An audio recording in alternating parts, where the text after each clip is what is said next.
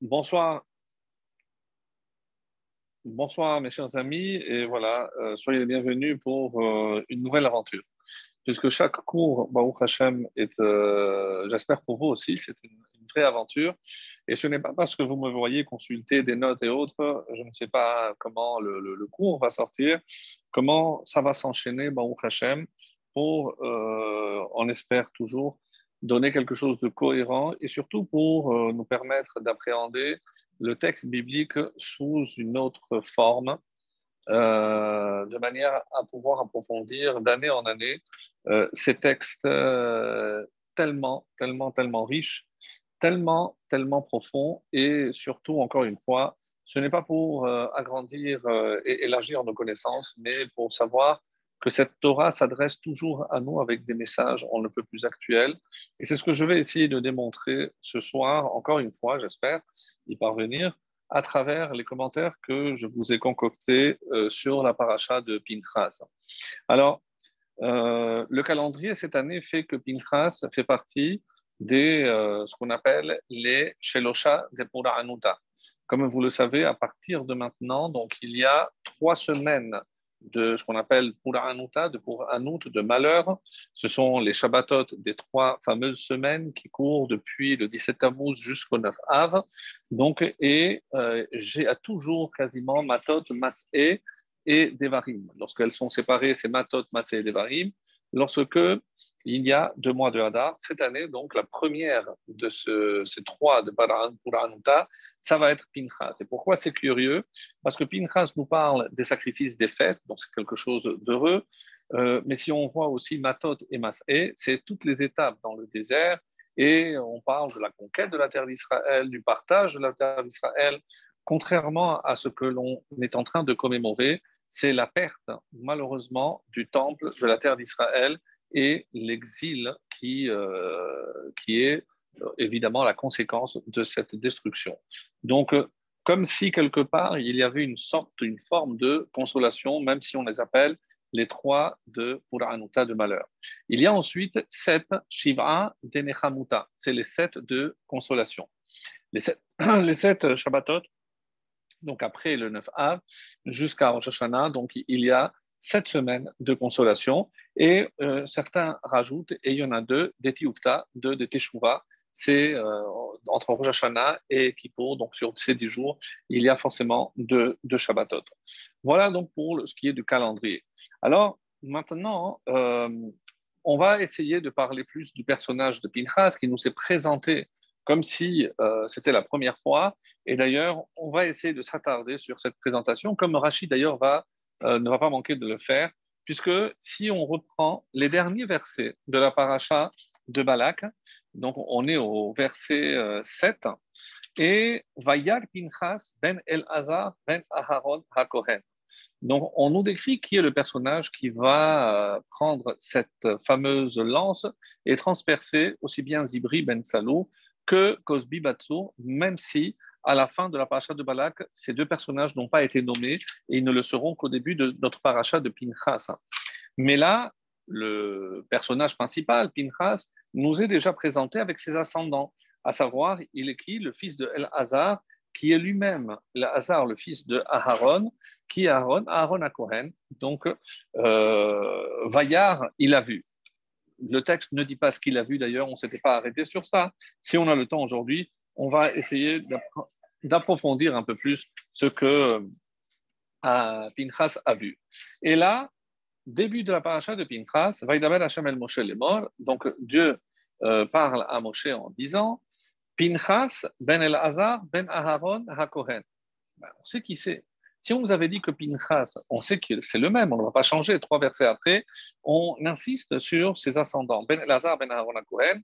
Je vais juste lire les trois premiers psukim. Heshiv et Ramati Israël bekan'o et betocham ve'lo chilit et ben Israël. Ce qui donne, Pinchas, fils d'El-Hazar, fils d'Aaron Cohen, il a détourné ma colère de dessus les enfants d'Israël, c'est Dieu qui parle, quand, il a assouvi avec zèle ma vengeance parmi eux. Bekanot kin'ati. Et ve'lo et je n'ai pas détruit, je n'ai pas anéanti les enfants d'Israël dans ma vengeance. Si Dieu insiste et dit qu'il n'a pas anéanti l'Israël, C'est parce qu'il s'apprêtait à le faire. Donc très étonnant, parce qu'on sait que euh, le dernier verset de la paracha précédente nous dit qu'il y a eu 24 000 morts. Donc apparemment, les fauteurs ont été sanctionnés. Donc pour quelle raison le, danger s'étendait sur l'ensemble du peuple d'Israël. C'est pourquoi, et maintenant on passe à la récompense, tu diras, Dieu dit à Moshe de dire à tout l'ensemble d'Israël, et on va voir pourquoi il a fallu que Dieu même intervienne, voici, je lui accorde Beriti Shalom, mon alliance de paix, on ne sait pas exactement ce que ça veut dire, et elle sera pour lui et sa postérité après lui, une alliance Berit Kehunat Olam, d'un sacerdoce pour toujours perpétuel. Pourquoi? Parce qu'il a pris vengeance pour son Dieu et qu'il a fait, comme c'est euh, littéralement dit, Vaïchaper al Beni Israël, et il a fait, moi je préfère le mot réparation plus que expier, et il a réparé la faute des Beni Israël. Et ensuite, après, on nous donne l'homme du nom, euh, le nom de l'homme qui avait été frappé et le nom de la femme qui avait été frappée. Donc ici, dans un premier temps, donc on va essayer, euh, si vous voulez bien, voir Rashi qui, lui, s'étonne sur l'utilisation de euh, la répétition, en tout cas, de l'ascendance de Pinchas, comme si on ne le connaissait pas. Et au lieu de lire Rashi, je vais aller à la source. D'où tire-t-il Rashi euh, le commentaire? Il a sélectionné une partie qui se trouve dans le traité de Sanhedrin. Dans le traité de Sanhedrin, on est à la page 82, P, bet 82b. Et là, l'Agmara va dire quels sont les fameux miracles, puisque quand euh, Pinchas est rentré dans la tente euh, du prince de Shimon, de la tribu de Shimon, on est étonné pourquoi ils l'ont laissé rentrer. Comment se fait-il que personne ne se méfiait, en sachant pertinemment que si jamais un des membres de la tribu de Shimon avait pressenti qu'il s'apprêtait à frapper leur prince, évidemment qu'il aurait pu défendre son prince et tuer euh, Pinchas et ça s'appelle Din Rodef. Si je sais que Yehuda veut tuer Shimon, j'ai le droit de tuer Yehuda pour sauver Shimon. Donc il y a un Din Rodef, et là on n'aurait rien pu faire pour défendre Pinchas. Plus que cela, si Zimri lui-même s'était détourné, avait vu euh, Pinchas arriver avec la lance, il aurait pu se défendre, légitime défense, il tue Pinchas et Pinchas serait mort. Donc voici ce que dit l'Agmara. Si on dit qu'il euh, a eu une récompense, d'abord, pourquoi on nous parle de cette fameuse récompense? Qu'est-ce qu'elle représente, cette récompense? Et c'est ce qu'on va essayer de comprendre. Pourquoi une telle récompense pour un acte, somme toute, euh, comme on va le voir, un peu légitime la question est pourquoi c'est pas Aaron qui a pris la défense, pourquoi c'est pas Aaron qui a fait ce geste, pourquoi Moshe lui-même n'a pas fait le geste, ou encore mieux, Yehoshua. Yoshua, on, l'a vu quand il a fallu se battre avec, euh, contre Amalek, c'est lui qui a pris les armes. Donc là, il s'agit de défendre l'honneur de Dieu. Donc, euh, il y a une halacha, et c'est ce que d'ailleurs Pinchas va dire à Moshe, mais est-ce que tu ne nous as pas enseigné que lorsque Aboel Aramid, celui qui a une relation avec une non-juive, Kanaim Pogaimo, c'est les Kanaïm, ceux qui agissent par zèle pour Dieu, ils peuvent le, le tuer. Et Moshe lui répond, c'est celui qui a lu le pétek, celui qui a lu le mot, c'est à lui d'accomplir la halakha. Alors, est-ce que Moshe avait oublié la halakha Est-ce que et il y a une autre question aussi, je, je les pose en vrac, mais parce qu'elle est tellement frappante. Nolimadtani, est-ce que tu ne m'as pas enseigné? Est-ce que Pinchas a eu des cours en privé? Lorsque on sait que la Gemara dit comment les enseignements se passaient, Moshe réunissait d'abord Aaron, après Aaron avec ses enfants, après il y avait les Ékénim, après le peuple. Donc il répétait, mais jamais il était en tête à tête avec Pinchas. À la limite, peut-être avec Aaron et ses enfants ou ses petits-enfants, puisque Pinchas est le, petit, fils de, de Aaron, peut-être qu'il était là, mais il n'a pas enseigné à lui personnellement. Et autre chose d'assez curieux, c'est que la réponse donnée par Moshe est en araméen. Dans le texte que vous lirez de Rashi, c'est une réponse en araméen. Mais l'araméen a été appris en Bavel. Donc pourquoi Moshe répond-il en araméen? Il ne peut pas répondre une question. Celui qui a dit, il s'est rappelé euh, la halakha, c'est à lui de l'accomplir. Donc il y a énormément de choses extrêmement bizarres. Et encore une fois, quand vous allez lire, euh, vous allez entendre ce que je vais lire dans la c'est encore plus étonnant, puisqu'il y a plusieurs opinions. La première d'entre elles, c'est ici, lorsque euh, l'Agmara va citer six miracles. Il y a eu six miracles au moment où Pinchas a commis son acte. le Midrash et Jonathan Ben Uziel nous dira qu'il y en avait douze, douze miracles. La vérité, peu importe, six ou douze, si tous ces miracles se sont réalisés, c'est que Dieu approuve forcément l'acte de Pinchas. Donc, est-ce que ce n'est pas déjà en soi une récompense? Le fait qu'il ait eu la vie sauve, comment on va le voir? Alors, je ne vais pas aller au Midrash, je vais me contenter de l'Agmara, donc dans, dans qui dit Amar Rabbi Yochanan, Rabbi Yochanan a dit il y a six miracles qui ont été faits pour Pinchas au moment où il a tué Zimri. Le premier miracle, c'est que Zimri aurait dû se retirer, même s'il était en train d'accomplir l'acte. Pour pouvoir le tuer, il fallait qu'il soit en flagrant délit. S'il s'était retiré, il n'avait plus le droit de le blesser et de le tuer. Mais curieusement, euh, alors qu'il a entendu un bruit, il aurait pu évidemment se retirer, il ne l'a pas fait. Et une autre, en écoutant, même s'il n'a pas eu le temps de se, de, se, retirer, il aurait pu dire au secours, au secours. Tout de suite, quelqu'un aurait pu venir et à ce moment-là, il aurait tué Pinchas avant qu'il commette son acte. Mais il n'a pas parlé. Encore, ben comme ça dit l'Akbara, c'est comment Pinchas pouvait justifier son acte.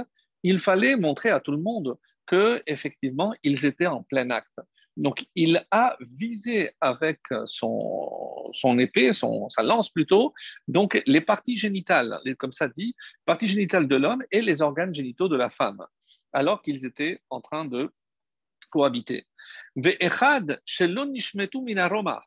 Donc, comment le, la, la, lance a tenu le poids des deux personnes? Comment se fait-il qu'ils ne sont pas tombés? Un autre miracle, ils n'ont pas glissé. Donc, pour montrer ce qu'il avait fait, on dit qu'il a soulevé avec la lance, donc la lance a tenu, ils n'ont pas glissé, et euh, il a pu sortir parce qu'un ange est venu soulever le linteau de la tente pour qu'il puisse sans se baisser. Alors, un ange est venu donc à soulever le linteau. Ve'echad, et le sixième, Sheba Malach Vehishrit Ba'am, il y a un ange qui est venu et Hishrit Ba'am, il a semé la destruction. Donc, tous ceux qui ont voulu porter la main apparemment sur Pinchas ont été, ont été aussi touchés. Alors, il y a un midrash, mes amis, que j'ai découvert cette année, c'est que nous, on parle toujours de 24 000 morts. Mais ce midrash nous dit qu'il y avait 88 000, oui, 88 000 dayanim. Dayanim, c'est des sortes de shotrim, donc ceux qui doivent faire exécuter la loi. Et le Midrash dit que chaque Dayan a tué deux. Donc deux fois 88, 176. 176 plus les 24 000 dont parle la Torah, ça élève le chiffre à 200 000. Mes amis, suite à cet épisode, il y a eu 200 000 morts et non pas 24 000, uniquement ce dont parle la Torah. Il y a eu en tout 200 000 morts. Donc, ce qui est un chiffre colossal. Colossal, en sachant que les hommes entre 20 et 60 ans euh, étaient au nombre de 600 000, qu'une grande partie, nous sommes la dernière année, la dernière je rappelle, donc certainement que même ceux qui ont péri pendant les 40 ans, les 38 années euh, passées, le 9 A, donc la, génération s'est renouvelée.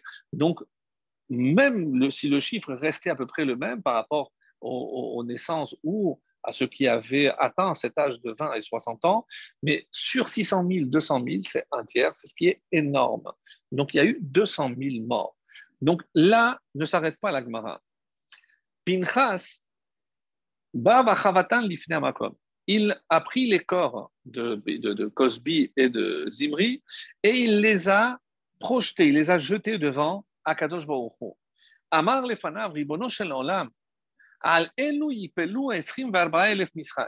c'est à cause de ces deux personnes que tu, que tu as, vas tuer 24 000 personnes? Comme on l'a vu, le, dernier verset de Balak, les 24 000 qui sont morts. Et comme c'est écrit, Donc, euh, c'est le, le psaume, hein. le psaume Kuf Vav, le psaume 106, qui dit Pinchas s'est levé, vaifalel. Vaifalel, nous on aurait traduit, et il a prié. Mais il n'y a pas marqué vaït palel, mais vaifalel. Curieux. Alors, il s'est levé, il a prié. Et qu'est-ce qu'il a fait? Il a prié pour que le fléau cesse. Et c'est ce qu'on a lu dans les premiers versets de notre paracha. C'est grâce à son intervention que Hachem a calmé sa colère et il n'a pas exterminé, n'a pas anéanti le peuple, le peuple juif. Amar Rabbi Vaïfpalel, Vaïfpalel, l'onema. Nous, on a traduit qu'il a prié pour que cesse le fléau, mais il n'y a pas marqué Vaïfpalel, mais Vaïfalel. Et quelle est la différence? Et la Vaïfalel. Et qu'est-ce que c'est Vaïfalel C'est la Shon Pelila, c'est un langage de querelle. Il s'est querellé avec Dieu. Pourquoi? Mais la med qui viachol chez Asa Pelilut comme si Hachem il avait euh, entamé une querelle, une dispute avec son créateur. Et euh, quand il a commencé, quelle a été la réaction? Et Bikshu Malaché Acharet Ledachafo. Ça, c'est très étonnant. On dit que les anges ont voulu le repousser, ils ont cherché à le rejeter. Pourquoi? Parce qu'il dit, mais comment il se permet de parler avec une telle outrecuidance, une impudence pareille avec Akadosh Baruch Amar la Dieu leur a dit, Surtout ne le touchez pas. Pourquoi? Ben C'est un zélé, fils de zélé. Et à, quoi ça fait, euh, à quoi ça fait allusion? Rappelez-vous que le premier qui a agi avec zèle, c'était Shimon et Lévi lorsqu'ils ont détruit la ville de Shechem après le viol de leur fille, de leur sœur euh, Dina. Donc on dit que euh, d'où descendent les Kohanim ils descendent forcément donc de la tribu de Lévi. Et Lévi, donc c'est un canaille, il a agi avec zèle. Donc, laisse-le parce qu'il a hérité de son ancêtre, justement, cette, euh, qualité, cette mida. Kanai ben kanaihu, meshivchema ben meshivchema. C'est quelqu'un qui peut détourner la colère avec, comme son, grand-père a fait. Et toute cette Gemara que je viens de lire n'est pas citée par Rachid. C'est pour ça que je suis allé dans la Gemara le lire. Rachid commence à partir de ce que je vais lire maintenant. C'est pourquoi Rappelez-vous la question, pourquoi on a rappelé maintenant qu'il est descendant de Aaron, alors qu'on venait de le dire trois versets avant.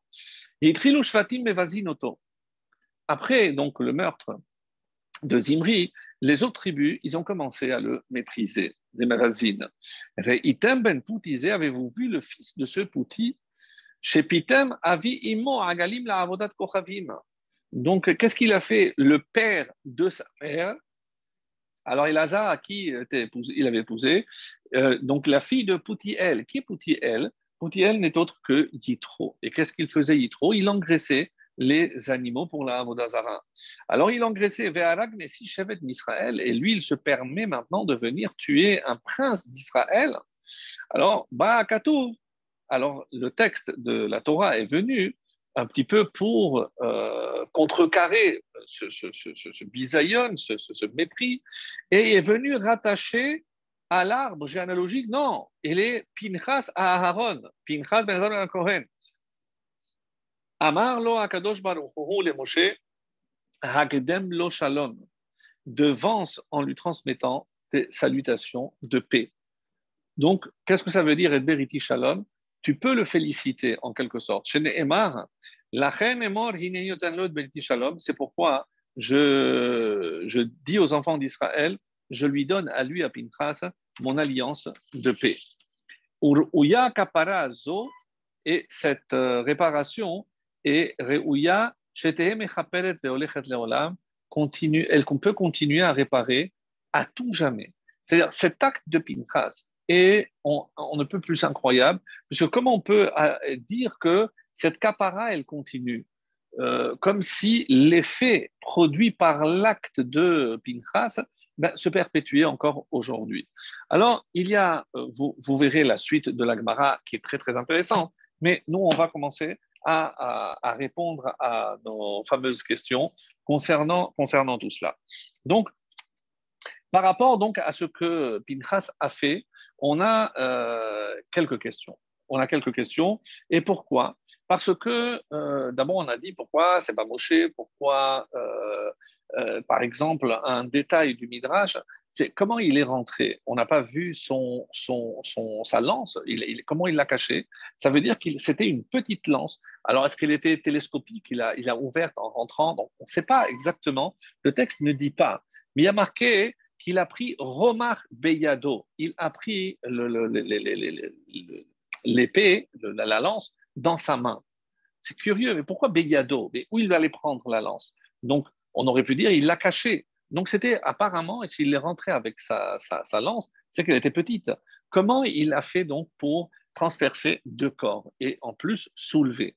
Donc, ça soulève effectivement beaucoup, beaucoup de questions. Donc, la question euh, que posent euh, souvent nos rachamim, comment comprendre que cet acte a été tellement récompensé? Et en quoi consistent ces fameuses récompenses? Alors, il y a à ce propos euh, plusieurs avis concernant les, les différentes, les différentes récompenses qu'il a eues. Alors, quand on dit une alliance d'un sacerdoce perpétuel, qu'est-ce que ça veut dire? Euh, Bon, dans, dans la Gemara, dans Zvachim, on discute, mais euh, Berit Kehunat, donc est-ce qu'il était déjà Kohen? Est-ce qu'il euh, il était Kohen? Évidemment par son père, mais il n'avait pas le, encore l'autorisation de servir dans le Mishkan, donc même s'il était Kohen. Donc à partir de maintenant, il aurait pu servir. Donc la Gemara donne beaucoup de réponses à cette question, mais ce n'est pas l'essentiel de ce qu'on voulait dire. Ce qu'on voulait dire essentiellement consiste en ceci. Quand euh, on parle d'une alliance perpétuelle, hein, ça veut dire qu'il a eu le mérite extraordinaire de voir parmi ses descendants, on dit les 18 Kohanim Gedolim du premier temple étaient tous descendants de Pinchas. Et ça, ma foi, en soi, c'est quelque chose d'assez euh, exceptionnel.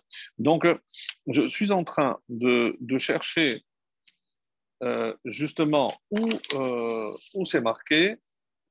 Pour ceux qui voudront après aller voir plus de détails. voilà, dans le premier temple, donc c'est rapporté dans le traité de Zévachim, la page Kouf Aleph. Donc, euh, voilà ce qui est dit. Lui, il a eu une récompense extraordinaire, Pinchas. Laquelle? Alors, on va en parler. D'après euh, le natif de Vologine, par exemple, pourquoi Dieu, quelle a été la récompense? Comme il a tué il a eu peur de perdre la sensibilité, parce qu'on sait très bien que quelqu'un qui tue devient forcément cruel. Donc, il y a une sensibilité, et pour le Kohen, il a une sensibilité à la vie, à tel point qu'il y a une halakha qu'un Kohen qui a tué, même par inadvertance, mais s'il a tué avec ses mains, il ne peut plus faire Birkat Kohanim. Parce que les Amo Israël Ahava, comment il veut, euh, il peut parler d'amour lorsque il a tué quelqu'un.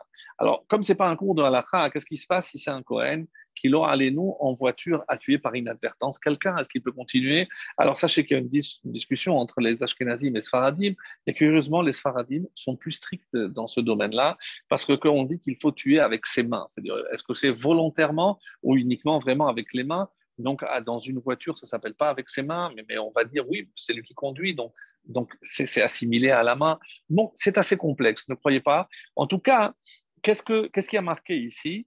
Donc on dit par exemple, lorsque il y a une Ir une ville qui a entièrement été euh, consacrée à la Vodazara, on doit l'éliminer, on doit tuer toutes les personnes de cette ville. Donc c'est comme c'est marqué dans la Torah. Et à la fin donc, de, ce que la Torah dit, Venatan Rachamim Hashem va te donner de la miséricorde et va t'accorder sa miséricorde. Pourquoi? Justement, on apprend de là que lorsqu'on tue, même si c'est sur ordre divin, quelque part, hein, eh ben, on peut devenir insensible et cruel. Donc Hachem nous donne rachamim pour compenser, pour contrebalancer cet acte de cruauté que je viens de faire. Donc c'est ce que, par exemple, le natif d'Évologine explique. Qu'est-ce que je lis dans cette récompense que Dieu a donnée à, à, à Pinchas? C'est que Pinchas avait peur de perdre cette sensibilité. Donc, Dieu l'a rassuré de ce point de vue. Hachem lui donne Midat à Chesed.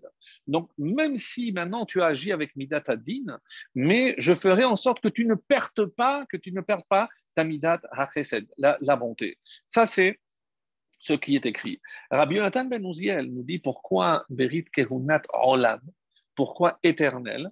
Et là, il nous dit, Yonatan Ben Uziel, à qui ça fait allusion? Il dit que c'est Chaye Netzar, c'est la vie éternelle pardon, oui, la vie éternelle, parce que on sait que il va se réincarner en Eliyahu.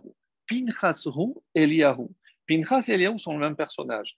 À ce propos, comme euh, le Sforno l'explique, le shalom, avec qui il a fait le shalom, Pinchas Le Sforno dit avec le malach Hammavet. Donc il faut savoir que celui qui établit le shalom, on sait shalom bimromav. Hachem, dans le ciel, il y a un équilibre parfait entre l'eau et le feu, comme vous le savez. Ici-bas, l'équilibre est euh, très ténu. Donc on sait très bien que chaque fois qu'on sort des toilettes, on pense à cet équilibre en disant il fait des merveilles. Comment un corps humain aussi vil, aussi animal, comme, euh, comme on l'avait déjà dit, qui ressemblait à un animal par rapport à ses besoins, comment il peut contenir une âme aussi divine, aussi élevée? Ça, c'est parmi les merveilles que Hachem il fait. Donc, quand Hachem accorde le shalom, qu'est-ce que ça veut dire le shalom? C'est l'équilibre parfait. Entre qui et qui? Celui qui nous veut du mal. C'est le mal Hamavet, le Satan. Donc, Pinchas n'avait plus de Yetzerara et il n'avait plus le malach hamavet. Ça veut dire quoi? Ça veut dire qu'il est éternel. Et comme ça, on le voit, par exemple, Rabbeinu Bachaye aussi, il explique qu'on le voit Pinchas au Mishkan Shiloh. Ça fait combien? C'est presque 400 ans après, puisque c'est à peu près avant la construction du premier temple. Qu'est-ce qui s'est passé après? Rabbeinu Bachaye nous dit qu'après ces 400 ans, il est devenu un malach. Il est, il est passé en mode ange. Et ce mode ange, c'est sous la forme de Eliyahu Navi. Et c'est pour ça un avis, puisqu'il est comme un ange, donc il monte et il descend et il est présent ici. Donc, quelque part, on va peut-être, si on a le temps, expliquer aussi pourquoi il est là à chaque mila. Est-ce que c'est une punition? On, a, on avait déjà parlé, je pense, de ce, de ce point de vue, mais euh, comme vous l'imaginez bien, je ne vais pas présenter ça sous forme de punition, bien entendu, mais quelque chose de très très positif par rapport à ce que, euh, au fait que Yahoo soit présent ici à chaque Brit Mila. Alors, donc ça c'est par rapport à cette, euh, question-là. le Eben Ezra et le Rizkouni nous disent euh, c'est quoi cette récompense que Dieu a donnée? C'est que tu n'as pas à craindre de représailles. Pourquoi? Parce que maintenant qu'il a tué, on aurait pu dire, soit de la part des Midianim, de Moab, puisque euh, je rappelle que Cosby était la princesse. Peut-être que le roi, pour venger la mort de sa fille, eh ben, il était prêt à envoyer une délégation, créer la guerre et aller se venger. Donnez-moi euh, le tueur de ma fille. Donc, il lui a dit, tu n'as rien à craindre de ce côté-là. Donc, euh, Altidag ne, craint rien. Donc, de la part de la famille de Cosby, de la princesse, ni de la, de la part de la famille de Zimri Ben Salou, la tribu de Shimon ne te touchera pas, tu n'as strictement rien à craindre. Donc, ça, c'est ce qu'on peut reconnaître ici. Donc, maintenant, euh, reste à expliquer pourquoi il a eu droit à tant de récompenses l'éternité, l'immortalité, euh, la protection, euh, le niveau de réparation, comme on l'a dit dans la Gemara, éternel pour tout Israël, pour tous les temps à venir. C'est incroyable, c'est incroyable. Vous savez pourquoi c'est incroyable, mes amis? Lorsqu'on voit tout ce que Moshe, parce que vous pensez que Moshe ne s'est pas sacrifié pour le peuple, il n'a pas fait lui de sacrifice pour le peuple, lorsqu'il a prié 515 filotes pour que Dieu lui pardonne et lui laisse, permettre de rentrer en terre d'Israël, Dieu lui a dit 120 jours, pas un de plus. À 120 ans, pardon, 120 ans, pas un jour de plus. 120 ans, le jour de sa naissance, c'est le jour de sa mort. Donc cet Adar, cet Adar. Point à la ligne. Il n'y a pas à discuter. Pour Aharon, alors qu'il était Orev Shalom, Rodef Shalom, quelqu'un qui a tellement donné pour le peuple, il ne laissait pas une dispute euh, jaillir au sein du peuple juif. Hein. Ah, on dit qu'il est mort à 123 ans, 3 ans, il avait plus de 3, ans de Moshe, et le premier Av, donc dans quelques jours, le premier Av, c'est la date, la Hilna de Aharon, pas un jour de plus. Donc, et là encore, ma question est extrêmement forte. Comment imaginer que Pinchas a droit à telle récompense et que ni Moshe ni Aaron, alors qu'ils ont tellement donné pour le peuple, hein, alors est-ce qu'ils ne sont pas sacrifiés? Est-ce que euh, pour quelle raison, pour quelle raison on pourrait comprendre que Pinchas a mérité tant, tant de récompenses? Alors, donc par rapport à, à ce que je disais dans la descendance, avant de répondre, puisqu'il y a deux, trois réponses assez étonnante. Euh, sachez que cette étude est basée essentiellement sur euh, une étude du Chida. Le Chida, dans un livre qu'il a écrit, Péné David, le Chida va donner les réponses euh, dont je me suis inspiré pour, pour ce soir. Et ensuite, Bezat Hashem, si on a le temps, on verra un autre point que je voudrais aussi développer avec vous, si le temps nous le permet. En tout cas, D'après un premier avis dans la Gemara, toujours dans Zvachim, comme j'ai cité, dans le premier temple, il y avait 18 Kohanim Gdolim et dans le deuxième temple, il y a eu 80. Donc, ce qui fait que tous les Kohanim Gdolim étaient les descendants de Pinchas. Ce qui n'est pas tellement pour euh, la fierté de, de Pinchas. Pourquoi? Parce qu'on dit que dans le deuxième temple, à part quatre, tous les autres Kohanim avaient payé leur place. Oui, vous avez bien entendu. Ils avaient payé, les autorités romaines ou autres, pour pouvoir exercer en tant que Kohen Gadol. Donc, ce n'est pas une fierté de dire qu'ils descendaient de Pinchas. Quoi qu'il en soit, il y a aussi une autre allusion très belle qui est faite. Si je dis que, c'est un deuxième avis, donc premier avis, 18 Kohanim Gdolim, premier temple, 80 dans le deuxième temple. Il y a un autre avis qui dit non. Le premier temple, il y en a eu 80, Kohanim Gdolim, et dans le troisième, dans le, et dans le deuxième temple, il y en a eu 300, ce qui fait un total de 380 au total. Et Qu'est-ce qui, est, assez curieux? Beriti Shalom. Si le mot Shalom, on sait que le Vav, il est coupé, et au lieu d'un Vav, donc si je prends un bout, c'est un Yud. Si je prends la valeur numérique du mot, au lieu de Shalom, Shalim, donc combien j'obtiens? 380. Est-ce que ce n'est pas une allusion aux 380 Kohanim Gedolim qui descendront de, euh, de Pinchas? Donc ça, c'était une allusion. Le Midrash Rabbah, encore lui, il pose une question.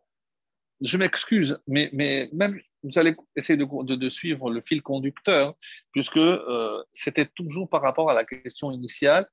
Quel mérite a eu Pinchas plus que tout autre pour avoir de telles récompenses? Pardon. Le Midrash Rabbah donc pose la question et il dit mais est-ce que quelqu'un qui accomplit les mitzvot, est-ce que ce n'est pas normal qu'ils attendent un sacha Autrement dit, on sait très bien que ça fait partie des 13 articles de foi. C'est que Hachem, il récompense les gentils et il punit les méchants. Donc ça fait partie de, ce qu'on appelle, nous, les 13 articles de foi, euh, Noten Sachar, les tzadikim, Ve'onesh la, Donc ça, ça fait partie des règles du jeu que Dieu a établies dans le monde. Donc je viens, je dis, eh ben, euh, Pinchas était un tzadik, pour tout ce qu'il a fait, Dieu donne la récompense. Mais c'est normal. Mais je veux dire, le Midrash dit, mais qu'est-ce qu'il y a d'anormal ici? Et on va dire, et c'est ça ce que le Midrash rajoute ici quelque chose d'exceptionnel, hein. c'est comment interpréter le fait qu'il n'y ait plus de Malach Hamavet On dit parce que même Gamidat Hadin Hiskima, c'est-à-dire que même la Midat Hadin a aussi contribué dans l'octroi de cette récompense à Pinchas. Et comment? Et pourquoi du tout? Pourquoi plutôt pourquoi? Qu'est-ce qu'il a fait? Parce qu'il a fait une Messirut Nefesh extraordinaire. En quoi maintenant il y a une Messirut Nefesh? Et vous vous rappelez que j'ai posé la question Vaikar Romar Beyado. Il a pris Romar, il a pris une, une, lance dans sa main. Mais Romar est écrit chasser. Qu'est-ce que veut dire chasser Manquant. Le mot Romar, normalement, pour O, on met un vav hein, et on dit Romar. Sinon, c'est Ramar. Et quand j'enlève le Vav, la Torah, vous verrez, écrit Romar sans Vav. Donc ça se lit Ramar. Ramar, c'est 248. À quoi ça fait allusion? On avait, on vu la, la semaine dernière, si vous vous rappelez, c'est 248 lettres de, de, de, de la, du schéma. Mais aujourd'hui, on va parler d'autre chose. On sait très bien que 248, c'est les 248 membres. Qu'est-ce qu'il a pris avec lui? Ces 248 membres. Autrement dit, lorsque Pinchas a voulu les rentrer pour exécuter son action, il savait pertinemment qu'il pouvait mourir. Personne ne lui a demandé. Comment se fait-il Vous dites, mais c'était une halakha. Oui, mais qui peut décider qui est un kana? Qui peut dire qu'il le fait vraiment les Shem Shamaïm Lui-même avait un doute. Et si véritablement je ne fais pas les Shem Shamaïm, je sais que je mourrai. Eh bien, tant pis. Pour le Kiddush Hashem, je suis prêt à mourir Autrement dit, la preuve, Zimri aurait pu le tuer, n'importe quel membre de la tribu de Shimon, en le voyant arriver, aurait pu le tuer. Donc, autrement dit, quand il a fait son acte, hein, il a fait une Messiroute Nefesh extraordinaire. Donc, il faudra maintenant, comme l'explique, comme l'explique ici, pourquoi, rappelez-vous, on avait vu euh, cette explication euh, du Orachaim Akadosh, hein, c'est que, et on a dit, Vayar Pinchas, Pinchas a vu, mais on n'a pas dit ce qu'il a vu. Maintenant, je peux commencer à répondre. Vous savez ce qu'il a vu? Il a vu le mal Ahamavet qui s'apprêtait à tuer les Israël. Parce que le fléau qui était en train de sévir aurait pu décimer, et on l'a lu clairement dans la parole, ben Israël, je n'ai pas anéanti. C'est-à-dire que j'ai donné carte blanche au, au Malach vas-y et décime-les. Donc quand il a vu, lui il a vu, donc il a dit, je fais le maximum. Pourquoi? Pour sauver le peuple juif. Donc, et s'il se met lui en péril, il va mourir. Tant pis. Si c'est pour sauver le peuple, c'est pour ça que qu'est-ce qu'il lui a répondu Moshe? C'est pas la halakha. Pourquoi il parle en araméen? Parce que si c'est une halakha qu'il a apprise, qu'il a, qu'il a vraiment apprise, alors ben, c'est, la halakha, c'est la halakha. Il lui répond en araméen. C'est comme si ça c'est entre toi et moi. Je ne peux pas t'ordonner de le faire parce que je ne peux pas te dire va et tue-toi. Je ne peux pas te donner cet ordre-là. Qu'est-ce qu'il lui dit par allusion? Celui qui a lu le Pétek. Quel Pétek C'est une halakha, c'est une halakha. Celui qui a lu le Pétek, celui qui a vu que Hachem a donné le Pétek. Le Pétek, c'est mes amis, lorsque quelqu'un doit mourir, on dit que là-haut, Hachem, il donne le Pétek au Malachamavet. Donc, il a vu le Malachamavet avec le Pétek qui devait tuer tout le monde. Il n'a pas hésité. Comment? Tu as vu ça? Alors vas-y vas-y, toi tu as vu ça, il faut que tu agisses. Et il n'a pas hésité une seconde, Pinchas. Si je dois mourir, je vais mourir, mais je vais tout tenter pour sauver le peuple. Et c'est pour cela, mes amis, c'est comme ça que le Chida va donner. Alors, Hachem nous donne tout. Donc le Shem Mishmuel, lui, il aborde cette question d'une autre façon. Donc, imaginons un beau-père qui euh, vient et qui dit à son gendre, voilà, je vais t'installer, je t'achète un magasin, je t'achète les, je t'achète les, les, les, fours, je t'achète les frigos, et comme ça, tu fais maintenant une pâtisserie, euh, pour ceux qui connaissent, Nechama, voilà, je t'installe tout et tu vends. Et un jour, le beau-père vient voir comment il, comment il, comment il tient la boutique, magnifique et tout. Euh, papy, tu veux quelque chose? Oui, bien sûr. Donne-moi ça, ça et ça. Ça te fera trois shekels bas. Attends, tout ça est à moi. Qu'est-ce que ça veut dire? Comment, comment je vais dire merci? Si Hachem me donne tout, Hachem me donne la vie pour pouvoir le servir. Il me donne le corps pour, mettre, pour faire les mitzvot. Il me donne tout. Qu'est-ce que j'attends encore un sahar? Je dis, ah Hachem, maintenant que j'ai fait ce que tu m'as dit, maintenant il faut que tu me donnes aussi un salaire. Je dis, mais le Shem Mishmuel me dit, mais c'est incompatible. Donc, il explique comme ça, hein. mais on lui doit tout. Qu'est-ce que ça veut dire? Et c'est pour ça que oh, quand Hachem nous donne, on dit comme ça, il, utilise le terme de Shem Mishmuel magnifique, Otar Matenot Chinam. C'est un cadeau gratuit. Il ne nous doit rien. Que les choses soient claires, mes amis. Lorsqu'on accomplit les mitzvot, on ne fait pas plaisir au bon Dieu. Et le, le bon Dieu ne nous doit strictement rien. S'il veut, tout ce que l'on obtient. Pourquoi? Parce qu'on a déjà la vie, on a déjà la santé, on a, quand Hachem, il nous dit, mets la mezouza, mais il nous donne la maison aussi pour mettre la mezouza, et il te donne le bras pour mettre les tefillines, il te dit, éduque des enfants, mais il te donne les enfants pour les éduquer. Donc, si on est capable de voir tout ce que Hachem nous donne, mais avec des yeux qui sont capables de voir le bien et la reconnaissance. Et ça, mes amis, c'est extrêmement difficile. C'est peut-être ce qui nous manque. Donc, on attend toujours plus, comme si c'était un dû, que les choses soient claires. Le Shem Ishmael est très, très, très net. Hachem ne nous doit rien. Et ce n'est pas parce que j'ai l'impression d'accomplir sa volonté que je suis en droit d'exiger quoi que ce soit de plus. Non, ce que je fais, c'est parce que je suis là pour accomplir ces mitzvot. Donc, ni plus ni moins. Mais je ne le fais pas comme dit le Pirkei Avot, comme un serviteur qui attend une récompense de son maître. Pas du tout, pas du tout. Alors, et maintenant, on arrive à la réponse euh, aussi extraordinaire de, du Chida, et il cite, il cite le, le Shlach HaKadosh. Le Shlach HaKadosh nous dit, Ça, c'est dans Berachot, euh, Samer Aleph.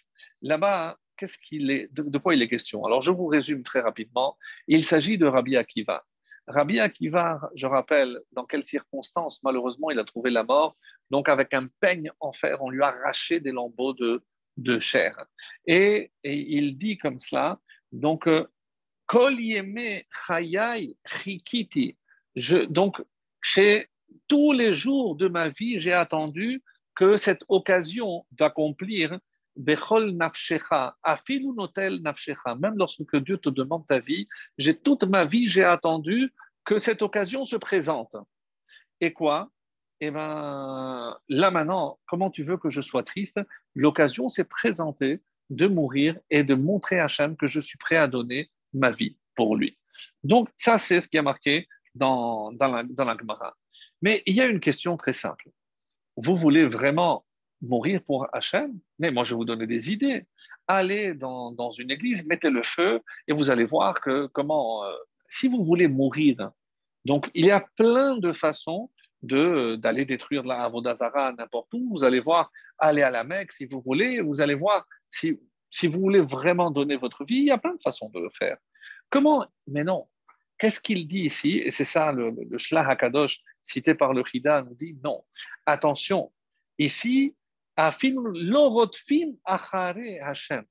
donc, il ne faut pas se mettre dans une condition où c'est moi qui recherche la mort. Autrement dit, on sait très bien qu'il y a des, euh, cas où, euh, par exemple, si on me met un pistolet sur la tête et on me dit conduis cette voiture, tourne à droite, un Shabbat, euh, est-ce que je peux le faire d'après la halakha Ben oui. Ben oui, bien sûr que oui. Je verrai les questions après. Bien sûr que oui. Donc, je, je, n'ai pas le droit, c'est pas marqué que pour ne pas transgresser Shabbat, je dois me laisser tuer. Mais dans quel cas je dois me laisser tuer, mes amis?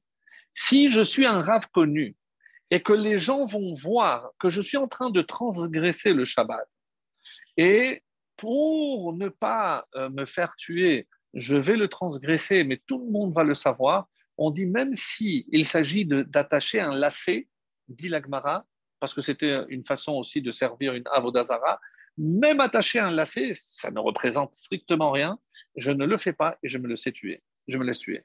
C'est-à-dire que quand est-ce que ça s'applique Uniquement s'il s'agit de quelqu'un de reconnu comme grand, comme Rachou, comme quelqu'un de Gadol? Et le fait ici que Hachem ait donné une telle récompense à Pinchas, c'est la preuve que Pinchas était un gadol. Donc, il n'a pas couru derrière. Est-ce que vous vous êtes demandé la question concernant Abraham? Abraham aussi? Ah bon? Dans quel contexte? Quand on parle de Urkazdim, il s'est jeté dans la fournaise ardente. Il est allé briser les, les, idoles de son père. Son père l'a amené devant Nimrod, on l'a jeté à la fournaise ardente. Pourquoi la Torah passe sous silence un événement aussi important. Abraham n'était pas connu. Il n'aurait jamais dû détruire cette Avodazara et se mettre en péril. Si jamais il était mort, eh bien, il était responsable de sa mort. Ah, et pourquoi On dit c'est par le mérite de Yaakov. C'est comme ça que c'est rapporté dans les textes. C'est par le mérite de Yaakov qu'Abraham a été sauvé. Pourquoi? Titen Yaakov. Yaakov représente la vérité. Et donc, pour quelle raison Abraham a fait tout ça? C'est pour faire jaillir la vérité dans le monde. Donc, et c'était quoi la vérité? C'est qu'il fallait croire en un Dieu unique. Donc, il était prêt à mourir pour ça. Il n'aurait peut-être pas dû le faire. Mais si Hachem intervient, comme il n'aurait pas dû le faire, donc on va voir que la Torah passe sous silence et ne parlera pas de cet acte donc, puisque la Torah n'en parle pas, il y a une petite allusion à Ur C'est le Midrash qui va en parler. On a on le cite aussi dans la Haggadah de Pessah, on fait une allusion à cela.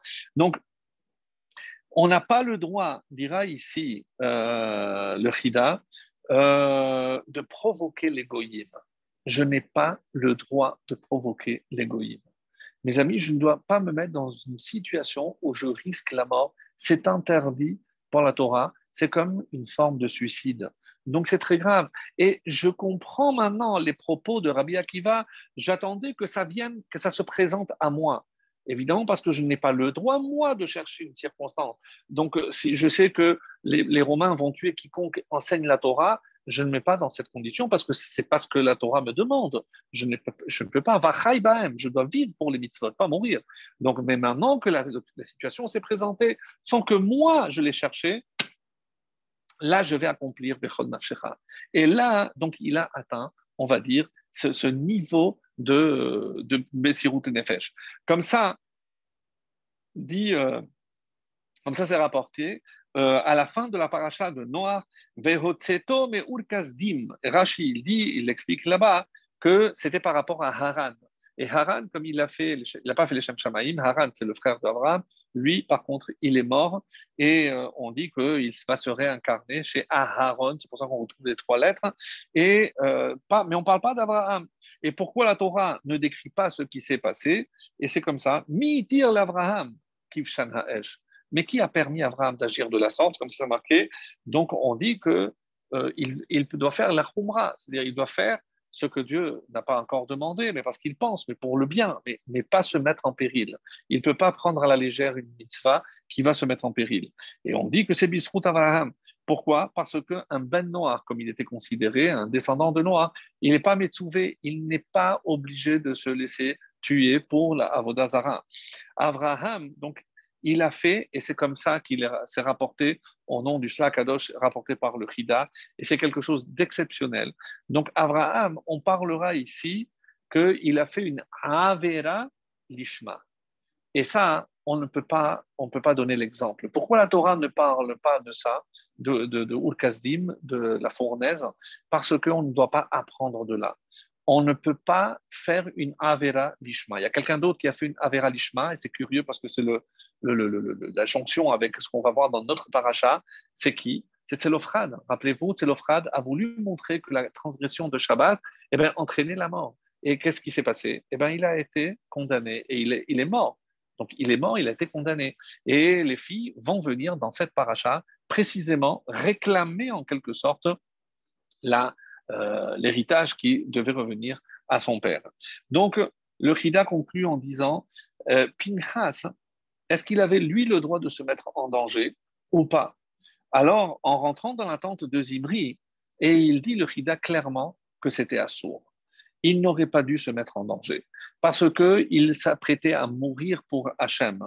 Et il n'y a pas marqué Yeharek Valiavor. Dans quel cas c'est Yeharek Valiavor Donc pour les fautes dont on a parlé. Si c'est Shfirudamim, le meurtre, pour l'idolâtrie ou pour euh, les relations interdites. À ce moment-là, je ne les transgresse pas, je me laisse tuer. Seulement, seulement, par contre, dans n'importe quel autre cas, c'est s'il s'agit, comme ça c'est marqué, un chassid ou un Yereshamaï. C'est quelqu'un de craignant vraiment Dieu qui va agir uniquement pour Hachem.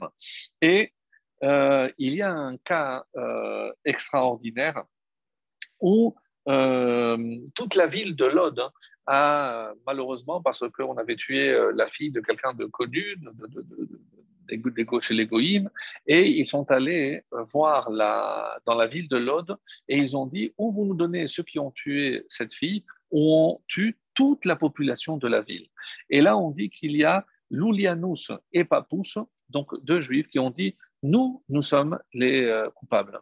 Et ce n'était pas eux les coupables. On dit que pour sauver les Bnei Israël, on a le droit de se donner, eux, pour pouvoir sauver le peuple juif. Et c'est là où on arrive à la réponse extraordinaire.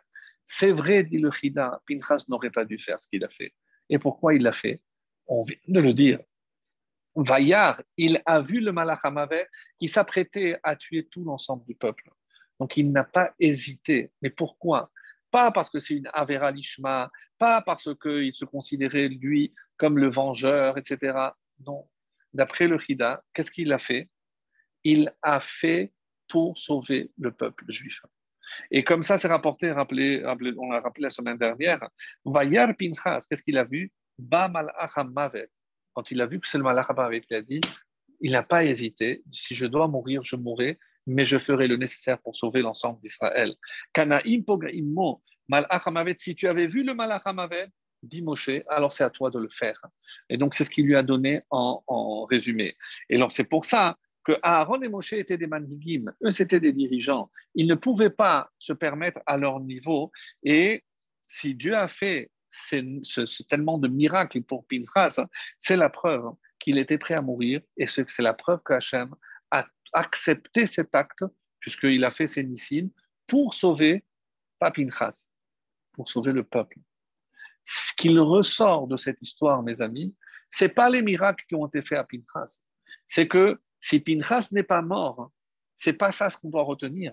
C'est que l'ochiliti et béné Israël, je n'ai pas anéanti le peuple juif. Parce que cet acte extraordinaire de Pinchas, eh ben, c'est celui-là qui a sauvé le peuple juif. Et c'est pour ça qu'il mérite hein, donc cette récompense. Donc, comme Rabbi Noubachaye a dit, tous ceux qui ont vécu grâce à lui. Comme Rabbeinu Bachaï a dit, mais alors pourquoi la récompense est d'être éternelle? Parce que, que tous ceux qui auraient dû mourir, si on calcule, on a pris les années de tous ceux qui devaient mourir, et comme qu'est-ce qu'il a fait Hachem? Il a donné la récompense à, comme ça dit Rabbeinu Bachaï, très beau, il a donné cette récompense à Pinchas, parce que s'ils vont vivre, c'est grâce à qui? C'est grâce à Pinchas. Donc, eux, ils vont vivre, mais les années, c'est grâce à Pinchas. Donc, c'est comme si il avait pris les années de tous ceux qui euh, ont survécu, et donc, et c'est ce qui lui a donné cette, euh, cette éternité. Donc, ça, euh, je pense que c'est une, une, explication merveilleuse pour montrer et surtout mettre en valeur cet acte courageux de, de Pinchas qui nous le fait montrer d'une autre façon parce que, encore une fois, il n'a pas fait pour montrer, il ne se croyait pas supérieur.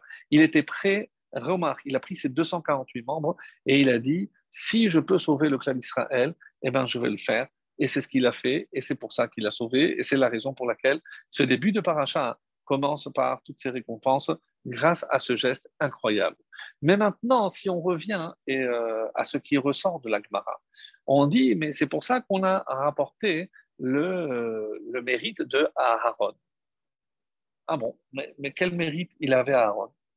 Alors on dit qu'Aaron était au Ref Shalom, Rodef Shalom, et on aurait pu dire, oui, attention, méfiez-vous, comme il a dit, regardez de qui il descend.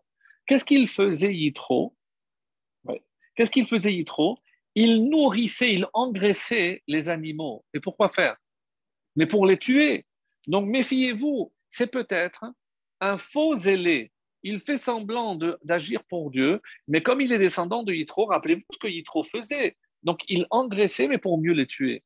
Donc peut-être qu'on ne peut pas se fier. C'est la raison pour laquelle Dieu dit que c'est. Euh, il dit non. Il descend aussi de Aaron. Alors il y a un avis que j'ai entendu euh, qui m'a un peu bouleversé.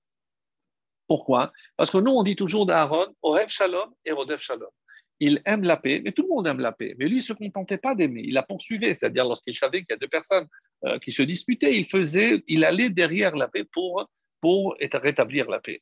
Mais il y a un commentaire magnifique, enfin, magnifique, je ne sais pas, sincèrement, mais normalement, le mot rodef, hein, c'est un poursuivant. Euh, donc, quand je poursuis quelqu'un, c'est pas parce que je, lui veux du bien. Donc, généralement, il y a une connotation toujours négative. C'est rodef à kavod, celui qui euh, court derrière le kavod. Donc, c'est évidemment, c'est péjoratif. C'est ça a toujours une connotation négative. Donc, dire qu'il est Rodef Shalom, écoutez bien, parce que ça va certainement surprendre, il y a un autre chat, il y a une autre explication à cela. Donc, il faisait tout pour la paix. Mais qu'est-ce qui se passe lorsqu'il y avait un shalom qui n'était pas pour la vérité ou pour le, bien? Par exemple, deux euh, mécréants, deux Rechaim, qui faisaient le shalom entre eux pour pour faire un complot, mais dans le mal. Alors qu'est-ce qu'il faisait Il allait tout faire pour casser ce shalom. Oui, mes amis, Rodef Shalom, hein, c'est un shalom qui n'est pas voulu, qui n'est pas euh, souhaitable. Hein. eh ben, il, il, allait tout faire pour l'empêcher.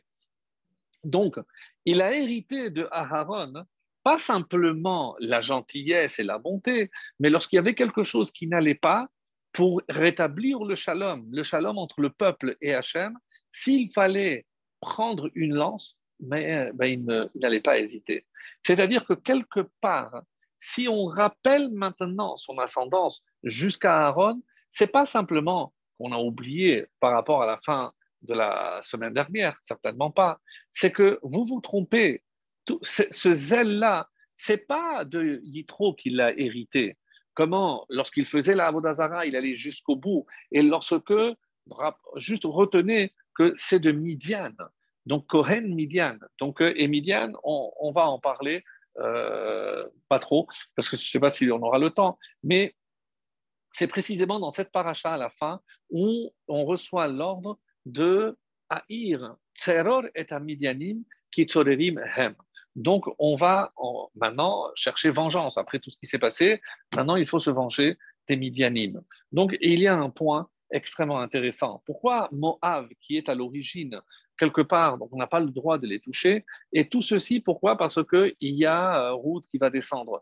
D'accord, mais alors mes Ruth ou ce, ce, qui doit nous donner naissance à Ruth, mais tous les, tous les autres, je peux les tuer. Non, Moab, quelle a été la réaction de Moab lorsqu'ils ont vu ce fléau? On dit qu'ils se sont sauvés. Lorsqu'ils ont vu tout ce que ça avait entraîné, ils ont pris peur parce qu'il a dit, si c'est nous la cause de ce fléau, Dieu va vouloir se venger. Donc, ils ont fui. Et même si Moab reste quelqu'un d'extrêmement méchant, comme c'est rapporté, quand David a fui avec toute sa famille, avec son père Ishaï, avec sa mère, ses frères, il est allé chez, euh, chez Moab. Et qu'est-ce qu'il a fait? Pourquoi? Parce que finalement, c'est son ascendant. N'oublions pas que Ruth est descendante de Moab. Donc, euh, il a, et Shaoul cherchait à les tuer, donc il, il les a gardés. Vous savez ce qu'il a fait Moab? Il a éliminé, vous lirez la Bible, il a éliminé toute la famille de David, le père, la mère. Il y a un seul, et il s'appelait Elihu, Eliyahu, euh, le frère, qui a réussi à se sauver, et où il va aller? Chez Amon. Chez Amon. Donc, c'est l'autre euh, ennemi d'Israël, et c'est assez, assez étonnant comme, comme histoire. Et euh, là-bas, le roi s'appelait Nachash, et donc lorsque Nachash va mourir, il y a Hanoun, son fils, qui euh, est en deuil. David envoie une délégation et euh, ils disent mais ils se moquent de nous puisque lo yavo shalomam, euh, lotidrosh shalomam vetovatam. Donc on ne doit même pas se renseigner. donc s'il envoie des, des, consolations, c'est qu'il prépare. Ils nous ont envoyé une délégation pour pour nous espionner. Et donc, il déclare la guerre à David. Donc, une histoire. Donc, Amon et Moab, c'est une longue histoire. Et par contre, pour Midian, donc, on voit que Midian veulent vraiment faire du mal à Israël, mais pas depuis maintenant, parce que c'est depuis très longtemps. Et d'où descend Midian, mes amis? Remontez un petit peu, vous allez voir que lorsque Abraham est allé avec Ketora, il a eu plusieurs enfants. Il y a Médan, il y a Midian, et il est descendant d'Abraham. Donc, lui, il se prétendait le fils, le descendant légitime d'Abraham. Donc, lorsqu'il y a eu une occasion qui s'est présentée, à savoir, donc, par qui allait euh, sortir le peuple juif? Par Yaakov. Mais quel est le fils de Yaakov que, Yaakov préférait? Et les d'autres Yaakov, Yosef. Donc, Midian attendait l'occasion de se défaire du fils de Yaakov pour éliminer le peuple juif. Mehem, eux, ils disent ou eux ou nous. Ça nous entend, ça, ça, ça, ça, nous fait penser à autre chose. Donc, il n'y a pas de place pour les deux. Si vous devez les éliminer, parce que si, si vous ne les éliminez pas, c'est eux qui vous les éliminent. Donc, avec Midian, il n'y a pas de cadeau. Et où est-ce qu'on les a vus, mes amis? Ce sont eux qui sont allés chercher Yosef dans le puits. Les Midianites. Donc, depuis Yosef, ils nous veulent du mal. Ils veulent éradiquer le peuple juif. Quelle a été la réaction de, la réaction de, de Moab? J'ai dit, eux, ils sont fuis. Mais vous savez quelle a été la réaction de Midian lorsqu'ils ont vu ce fléau? Ils se sont réjouis. Comme certains, lorsqu'ils font du mal à un juif, ils se réjouissent. Midian, c'est véritablement, et on va le voir d'ailleurs, euh, on reprendra ça la semaine prochaine, puisqu'il y a marqué Nekom Nikmat. Donc il y a une vengeance à faire, et après seulement Moshe pourra quitter ce monde. Donc, on en reparlera, si Dieu la semaine prochaine. Mais je voudrais terminer notre cours d'aujourd'hui par euh, un autre développement. Donc, j'ai dit que euh, c'est par le mérite de Aharon que lorsque nous avons un personnage qui agit de façon exceptionnelle, il faut toujours voir parmi ses ascendants qui était doté de telle ou telle qualité, on va dire en hébreu, de telle ou telle mida. Quelle mida a eu Pinchas ou de qui a-t-il hérité cette, euh, cette mida? Alors, toujours chercher la source de l'action. Alors, par exemple, quand ils ont voulu, dire, mais c'est Yitro, comment de Cohen Midian, donc lui qui voue une haine farouche au peuple juif, comment il a pu passer, tourner la veste, passer à l'autre extrême, adhérer au peuple juif, à un Dieu unique, lui qui était le plus grand idolâtre de tous les temps. Ça, comment il a une force pareille? Alors c'est sûr que son petit-fils, il a hérité de lui. Bien, Torah te dit non, de Aaron surtout, parce que Aaron a aussi ce zèle. Lui, n'était pas, lorsque le shalom n'était pas pour Hachem, il allait et il faisait ce qu'il avait à faire. Donc il ne faut pas croire que Aaron était euh, un petit vieillard très doux, très gentil. Non, c'est pas, pas. Il y a un autre exemple, comme je l'ai dit, il y a les filles de Télophrade. Les filles de Télophrade qui ont un, attachement à la terre d'Israël, mais d'où ça vient? D'où vient cet attachement? C'est la tribu de Ménaché. La tribu de Ménaché, c'est le, le fils de Yosef. Yosef est le seul qui a dit, lorsque vous rentrerez en Israël, n'oubliez pas, prenez mes ossements. Et on dit que par le mérite de cette demande, quand ils se sont dit, on ne va pas prendre, pardon, que les ossements de Yosef, on va aussi prendre, et ils ont pris toutes les tribus, euh, Réhouven, Shimon, Lévi, ils ont tous pris et ils ont tous été ramenés en Israël et enterrés. On connaît d'ailleurs l'emplacement de certains d'entre eux. Donc, et euh, à quel moment les filles de Tselophrad vont-elles demander de rentrer en Israël, une part en Israël? Alors, si c'est au moment de la répartition, comme ça a l'air d'être ici, eh ben, bon, bah, c'est un peu, elles se sont réveillées maintenant. Non. Il y a un commentaire magnifique qui dit à quel moment elles se sont réveillées?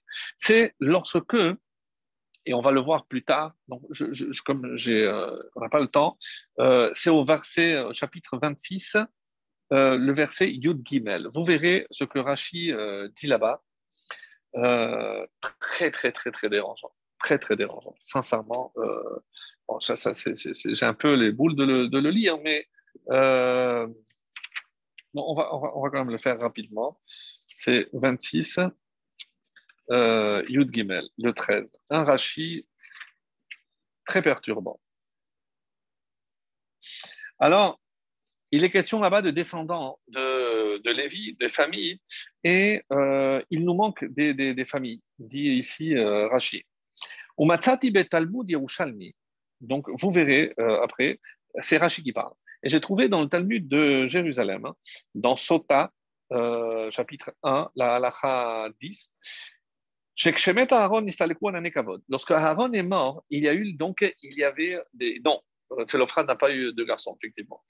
Donc, Nistaleku anané. Donc, comme on le sait, c'est par le mérite de Aaron qui avait les anané kavod. Donc, les il n'y avait plus de nuée de protection. Qu'est-ce qui s'est passé? Les Kenaanim avaient un flair. Ils ont dit il n'y a plus de protection. On peut y aller. On va faire main basse sur les Juifs parce qu'ils ne sont pas protégés. Qu'est-ce qu'ils ont fait? Alors, Venatenu lève l'Achzor les. Lorsqu'ils ont vu les Canaanim qui se, jetaient sur eux, ils ont eu peur. Ils ont dit, oh là là là, on retourne en Égypte. Là-bas, au moins, on connaît nos ennemis.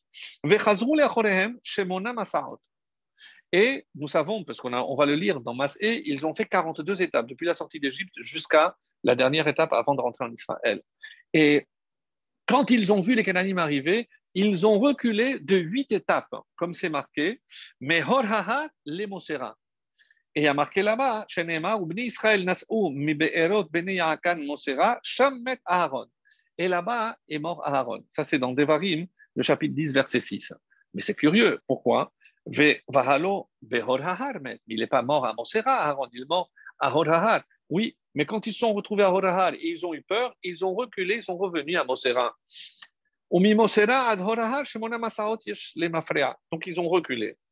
Et là, de là, on a la preuve qu'ils ont commencé à reculer vers l'Égypte.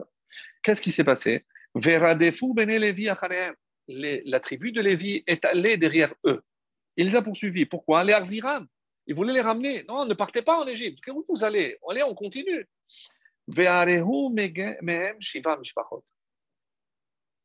Et eh oui, très très. Donc la tribu de Lévi a tué sept familles qui voulaient, parmi ceux qui voulaient faire marche arrière, ils ont tué sept familles. Mais aussi la tribu de Lévi a perdu quatre familles, puisqu'il y a eu une guerre entre frères.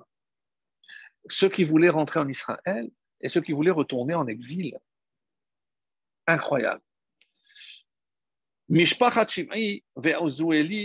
puisque quand on voit parmi ceux qui sont sortis les fameuses familles de la tribu de Lévi, ici il en manque. Donc il dit où sont passées la famille de Shim'i et de Ozieli. Et normalement, il y en avait deux familles, et ici on a dit que Korchi. La quatrième dont on a dit qu'elle a disparu, je ne sais pas c'est laquelle. Non, le Midrash Tanchuma n'est pas d'accord avec cette Gemara et il dit non. Qu'est-ce que vous dites euh, C'est cette famille qui manque. C'est pendant la Magefa avec Bil'am qu'ils sont morts. Aval, les filles Achisaron, Shechiser, Mishevet, Shimon, ממניין זה, ממניין הראשון שבמדבר סיני, נראה שכל ה-24 אלפים נפלו משבטו של שמעון, mais apparemment, les 24 000, c'est de la famille de la tribu de Shimon. Donc, comment expliquer la disparition de la tribu de Lévi? Donc, ça reste une question à laquelle le, le, Rashi ne répond pas. Mais c'est très étonnant. On n'a jamais entendu parler de cette guerre hein, fratricide qui, par rapport à ceux qui voulaient retourner, ceux qui voulaient revenir. Bien.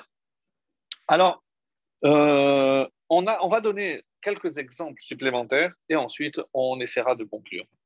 Euh, dans la paracha de Matot, la semaine prochaine, on va voir qu'il y a la tribu de Réhouven et de Gad qui, eux, veulent rester de l'autre côté du Jourdain. Quel est, l'argument Donc, je passe très vite, donc je, ne le dis pas pour gagner du temps. Quel est l'argument qu'ils avancent? Parce qu'ici, il y a de beaux pâturages. Euh, donc, comme on a un grand troupeau, on va rester de ce côté. Mais vous êtes passé de l'autre côté pour voir s'il y a de beaux pâturages de l'autre côté. Donc, c'est quoi cet argument?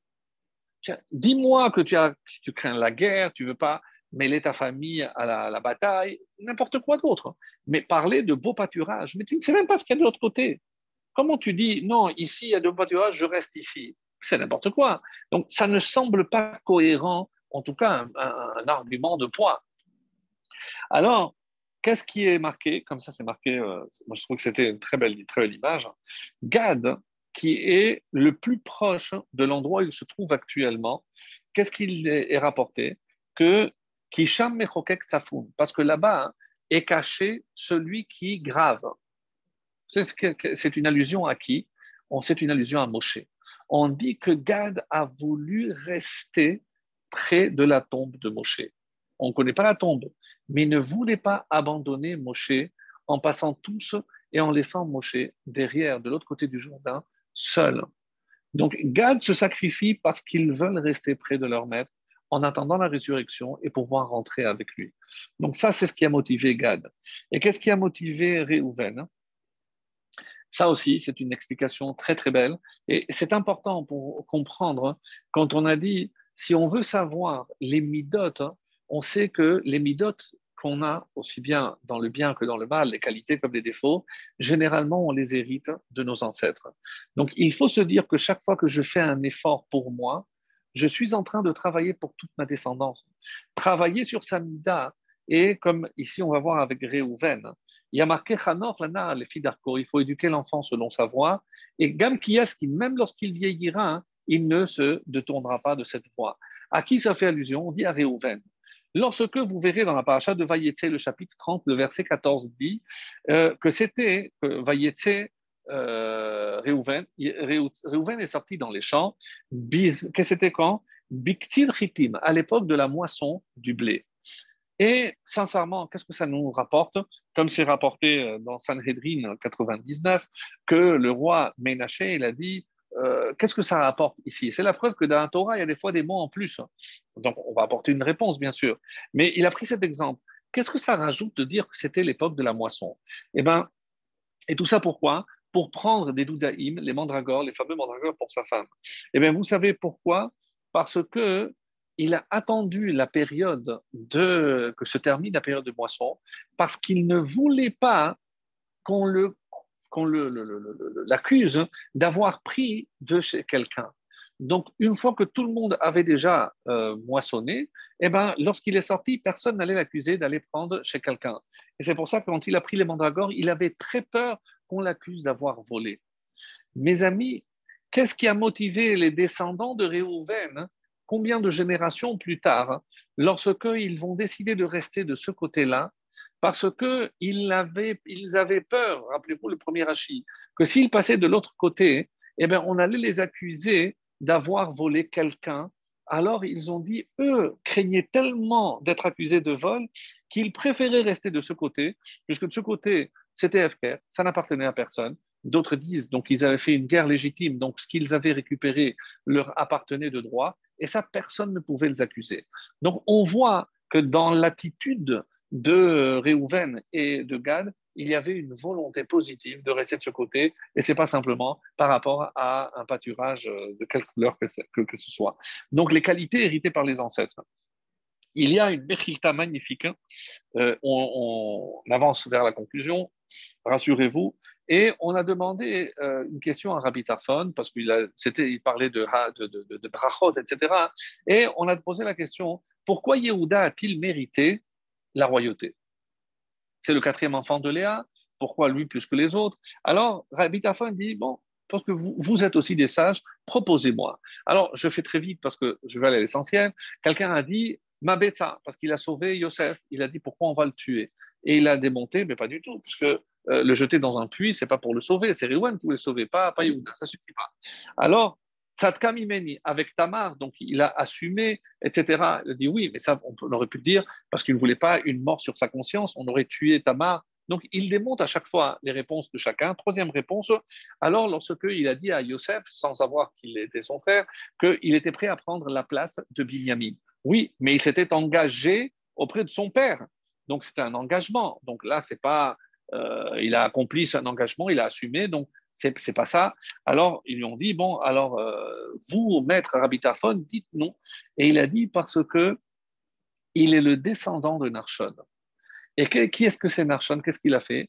Narshon a sauté dans l'eau quand Dieu a dit, ça ne suffit pas de prier, il faut maintenant un acte pour annuler l'accusation des accusateurs là-haut, eh bien, il faut un acte. Narshon a sauté dans l'eau, que de quelle tribu il était? De Yehuda. Donc, si Yehuda a mérité la royauté, c'est pas par rapport à Yehuda lui-même, mais par rapport à ce que Narshon va faire. D'ailleurs, il y a un midrash qui dit que lorsqu'il s'est passé avec Pinchas cette histoire, on dit où sont les lions de Yehuda? Nous, on a l'habitude que chaque fois qu'il y a quelque chose à faire, c'est Yehuda qui prend l'initiative. Parce qu'un roi, c'est celui qui assume les responsabilités. Et euh, c'est comme ça que c'est rapporté aussi. Le Rav Shmulevitch explique ça. Mais si on voit dans toutes les réponses, c'est aussi la achrayut, quand euh, on est responsable. Quand euh, un roi, c'est qu'il sait qu'il est responsable de l'ensemble du peuple. C'est ce qui fait un roi. Alors, tout ceci pour nous dire, mes amis, que tout ce que nous faisons a une influence sur nos enfants et sur nos descendants. Tout ce que nous sommes, nous aussi, les midotes que nous avons hérités de nos ancêtres. Donc, on, va rajouter un dernier point et on, va conclure. Euh, lorsque Abraham euh, dit, euh, regardez, quand il cherchait un, un mari, une, enfin plutôt chercher une fille pour, euh, pour, son, pour marier sa, son fils Yitzhak. Où est-ce qu'il l'a envoyé, Eliezer? Il l'a envoyé chez Lavan. Alors, ce qu'on ne comprend pas, mais, mais d'ailleurs, lorsque Eliezer rentre, il dit Rentre, rentre, ça y est, j'ai vidé la maison. De quoi? Et on dit qu'il avait des statues, regardez Rachid. Donc, c'était des idolâtres. Comment Abraham a pris le risque d'aller prendre une fille qui a grandi dans une maison d'idolâtres? Et attention, surtout, ne prends pas quelqu'un de Canaan. Vous savez pourquoi? Parce que Canaan, c'était des mauvaises midotes. Ils étaient truffés de défauts. Alors que quelqu'un qui fait Avodazara peut changer. La preuve, trop. Et l'autre preuve que nous avons, c'est du Maboul. Pourquoi Hachem a envoyé la destruction? Il volait et il violait, en quelque sorte. Donc, c'est parce qu'il y avait la débauche et il y avait le vol. Ça, ça, c'est très difficile à changer. Donc, comme c'était tellement ancré en eux, on dit que même ça avait euh, eu des répercussions sur les animaux, donc ça, ça ne pouvait pas changer. Et comme ils allaient forcément faire hériter tous leurs descendants, Hachem, il a dit, je détruis tout. Lorsque euh, les humains vont se réunir pour ériger la, la tour de Babel, là, ils se sont tous unis pour défier Dieu. Ben, c'est de la Avodazara, oui, mais la Avodazara, on peut la changer. La Avodazara, ça ne fait pas partie des midot. La Avodazara, c'est la réflexion, une erreur dans la réflexion, mais ce n'est pas dans le cœur. Donc, quand ce n'est pas une mauvaise mida, qu'est-ce qu'il a fait Hachem? Il les a éparpillés, mais il ne les a pas détruits. Parce que on peut faire teshuva par rapport à une mauvaise réflexion, mais par rapport à une mida, c'est extrêmement difficile, mes amis, c'est ce qu'on est en train de dire. Donc, changer une mida est quelque chose d'extraordinairement difficile. Regardez par exemple l'erreur de Lot. Donc, si on vous demandait qu'est-ce qu'un homme serait prêt à, faire pour sauver sa famille, mais tout, même donner sa vie, Lot va recevoir très très bien les, euh, les invités.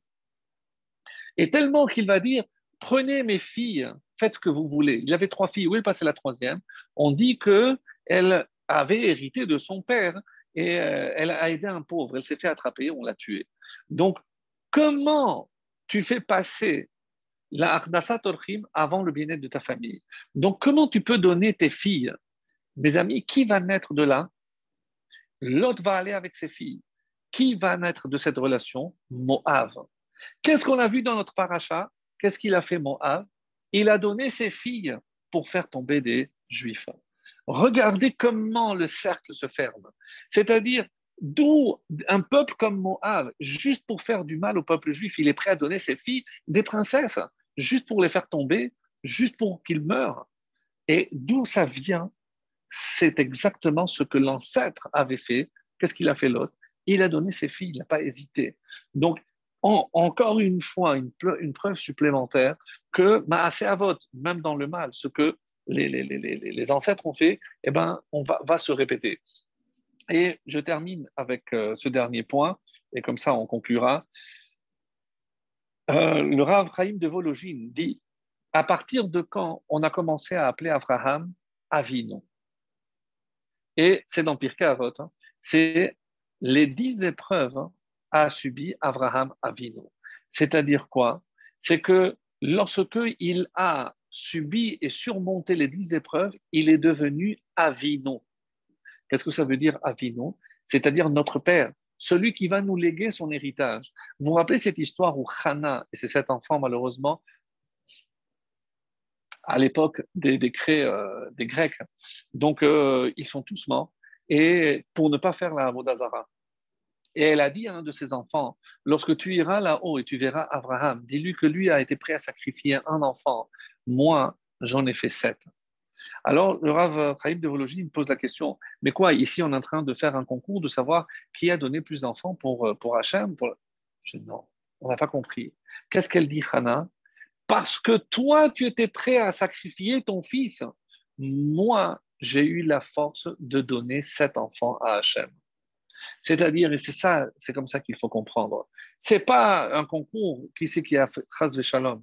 C'est d'où le peuple juif a hérité cette force, justement pour pouvoir surmonter toutes les épreuves que nous allions connaître durant ce long, long exil.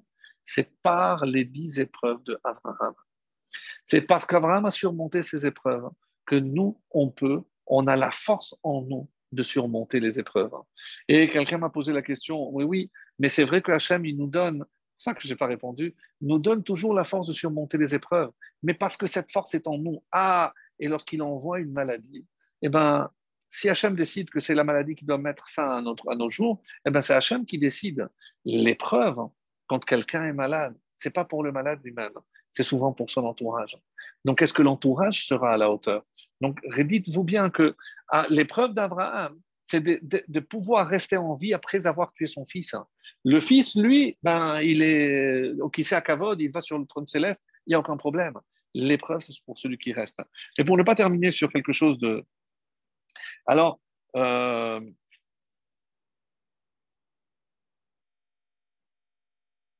cette histoire-là, euh, je l'avais déjà dit, mais bon, euh, lorsque euh, les, nations vont dire hein, pourquoi c'est le peuple juif qui a reçu la Torah?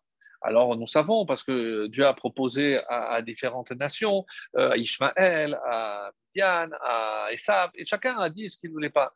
Et on dit, mais pourquoi hein, euh, le peuple juif n'a rien demandé? Pourquoi le peuple juif, hein, il a été capable de dire Venishma? Alors Dieu dit, mais vous avez le livre de Yochassim, mais vous ne comprenez pas que si le peuple juif a été capable de dire Naase Venishma, c'est parce que eux sont les descendants de ceux qui se sont soumis à ma volonté sans poser de questions. Et à qui on fait allusion? Eh bien, c'est Abraham Avinu. Abraham Avinu n'a jamais posé de questions. Hachem lui a dit Prends ton fils, prends ton fils. Donc, évidemment, lorsque à ses descendants, on va leur demander Est-ce que vous êtes prêts? Naase Venishma. D'où vient cette force? d'Abraham Avinu Et c'est comme ça que dit Israël ne demande pas ce qu'il y a dans la Torah. Pourquoi? Parce qu'Abraham Avinu, au moment de la il n'a pas demandé non plus. Et donc, c'est comme ça qu'il faut dire. Et c'est grâce à ça qu'on a eu le mérite de ben.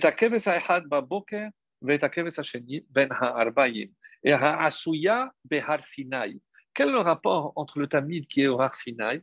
Parce que c'est grâce à cette soumission que on a établi un lien avec Akadosh Baruch et c'est représenté par le Olat Hatamid. Et malheureusement, vous comprenez maintenant que le 17 Tammuz, lorsqu'on a perdu ce Tamid, on a perdu ce lien extraordinaire avec Hachem. Peut-être qu'on n'a pas travaillé assez sur cette soumission, cette euh, volonté d'accomplir vraiment les commandements divins sans trop vouloir comprendre, comme notre ancêtre Abraham, comme nos ancêtres au Sinaï, et que très très vite, Bezat Hachem, on puisse atteindre ce niveau de pouvoir mériter le troisième Beth Amikdash lorsque Hachem verra que nous sommes capables de nous soumettre comme nos propres ancêtres. Amen.